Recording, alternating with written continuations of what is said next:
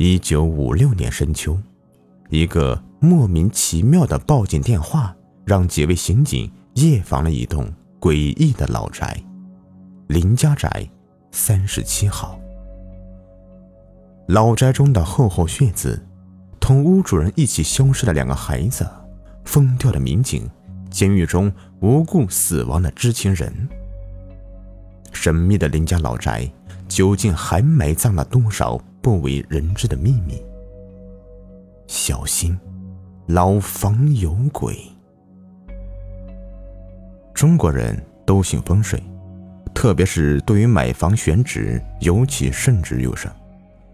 一般认为，倘若选到了好地方，不仅会家庭和睦、财运亨通，而且还能福及子孙、庇护后人。然而，假使不幸选到了一块不祥之地，轻则损害家人的健康、财富，重则有性命之虞。因此，对于那些有几十甚至上百年历史的老宅，我们总是抱有特殊的敬畏和恐惧。因为你永远也不知道，这些看似平静似水的地方的过去，究竟掩埋过多少惊涛骇浪。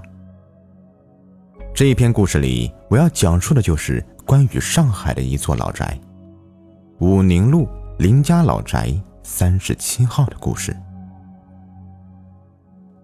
一九五六年深秋的一个夜晚，上海某区公安局刑警队办公室的电话铃声突然响了起来，叫醒了在办公室昏昏欲睡的值班人员。快来！我杀了人！我要自首！我杀了人！尽管电话那头的雌雄莫辨的声音断断续续，又夹杂着不少噪音，接电话的小赵还是意识到了事情的严重性。他刚分配到刑警队没两年，还是第一次接触到这样的案件，所以也难免有些紧张。说清楚一点，你现在在哪里？小赵尽量把声音放得柔和一点，让这位自称杀人犯的打电话人员能够冷静下来。在，在武林路林家宅四三十七号。滋了一声，电话就被突然挂断了。听着耳边电话的阵阵忙音，小赵这时的脑袋才突然清醒了一点。对，是杀人案件。小赵赶紧拨通了局长的电话，把这个案件报告了上去，又联系了当地的派出所和几个刑警队的同志，一起赶往了武宁路林家老宅三十七号。武宁路平日里就人烟稀少，举眼望去，不是农田就是稀稀落落的几户农宅。农宅甚至都不是砖砌的。这一路上，小赵和几个同事只能靠着三轮摩托车上的灯光勉强前行。四周是死一般的寂静，好像有野兽屏息潜伏在黑暗之中，窥视着这群不速之客。小赵本来就不平静的心情愈发忐忑起来，他竭力想让自己不要那么害怕。这个世界上没有什么鬼怪蛇神，我们不能够封建迷信。突然，一只大手搭在了他的肩膀上，小赵的尖叫声差点要从喉咙里面跃出来。还好他扭头看到的是刑警队长老李那疲惫又熟悉的脸，在黑暗中，并不能看到老李的表情。但是从他轻拍小赵肩膀的动作可以看出，他是希望这位小同志不要那么紧张。看向一丝灯火也没有的四周，小赵突然说了一句：“哎呀，这个穷地方，连公用电话也没有，谁家有私人电话呢？”小赵也想到了这个问题，但随即他又安慰自己说：“上海这个城市，哪里没有卧虎藏龙的人物呢？”当一队人到达林家三十七号宅的时候，已经是凌晨两三点钟了，正是一天之中阴气最重的时刻。据赶来的派出所的同志说，林家老宅原来的主人在新中国成立前就和国民党逃到台湾去了，现在住在林家宅的一家人姓叶，据说是因工作原因从河北调来上海工作的。这位叶先生的老婆是个瘸子。也不知道叫什么名字，平日里多待在家里不出去。所以邻居也完全不了解这家人，只知道叶先生有一儿一女，一家人都不大外出，很是神秘。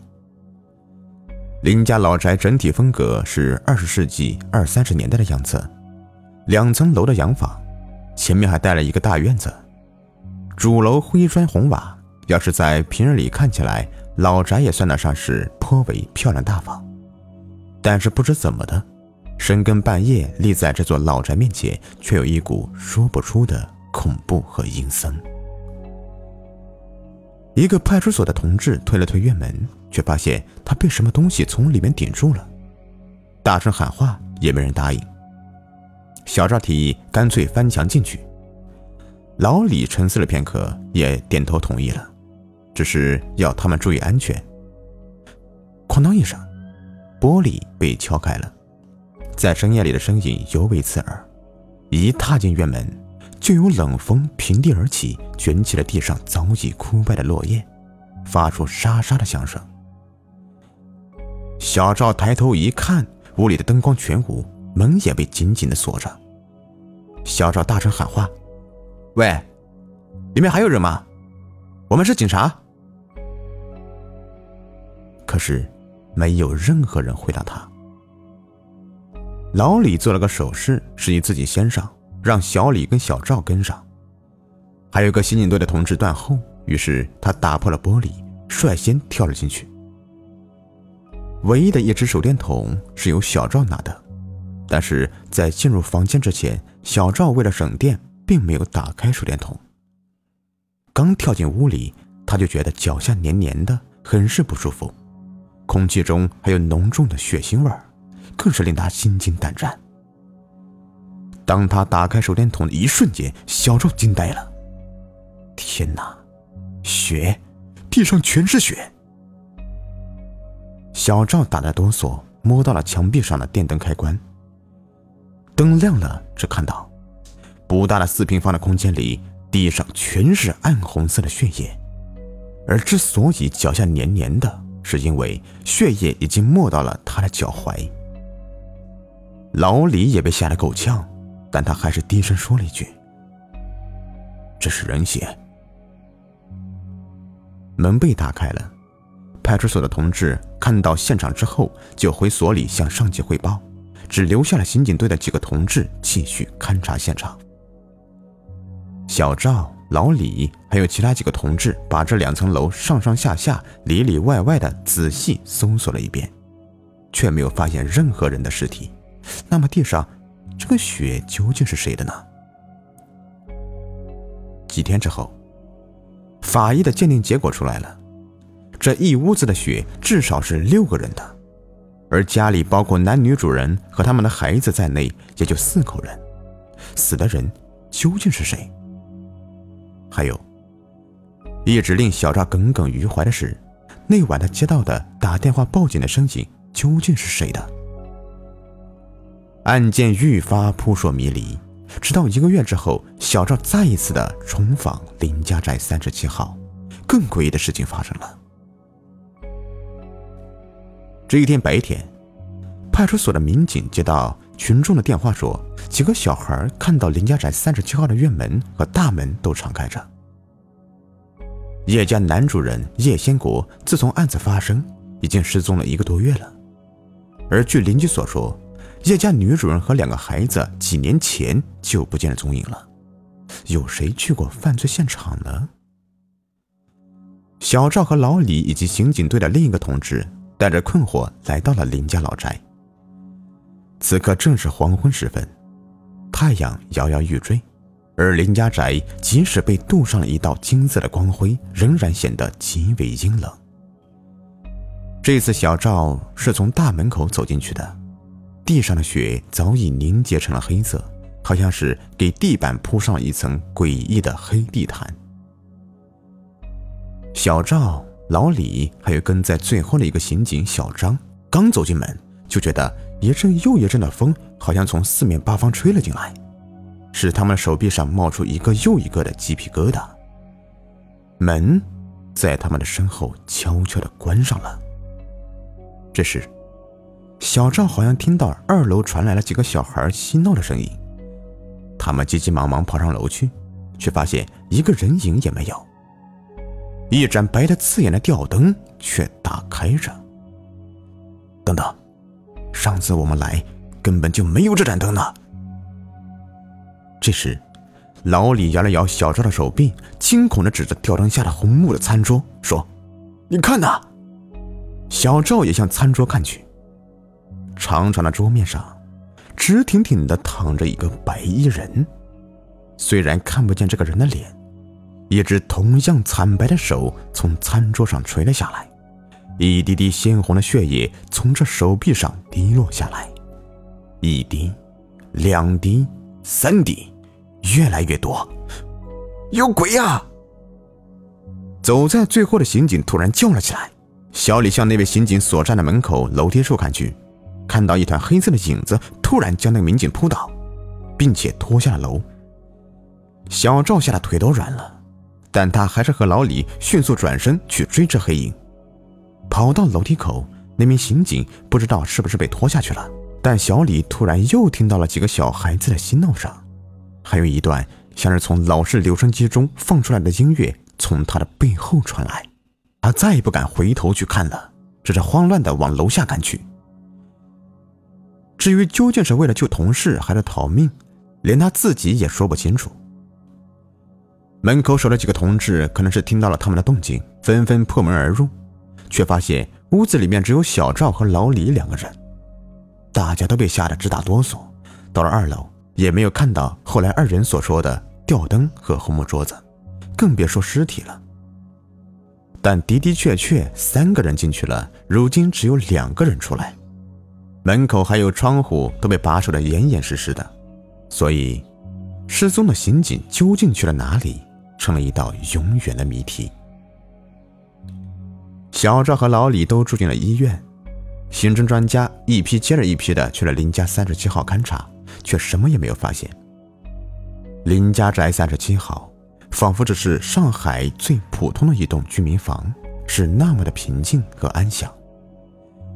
一直到了一九五八年的一个冬天，在群众的举报下，一个姓许的皮匠被抓获。他就是所谓的反动封建道门组织一贯道的成员。据说这一贯道类似于东汉末年的五斗米教，有不少会骑术的人。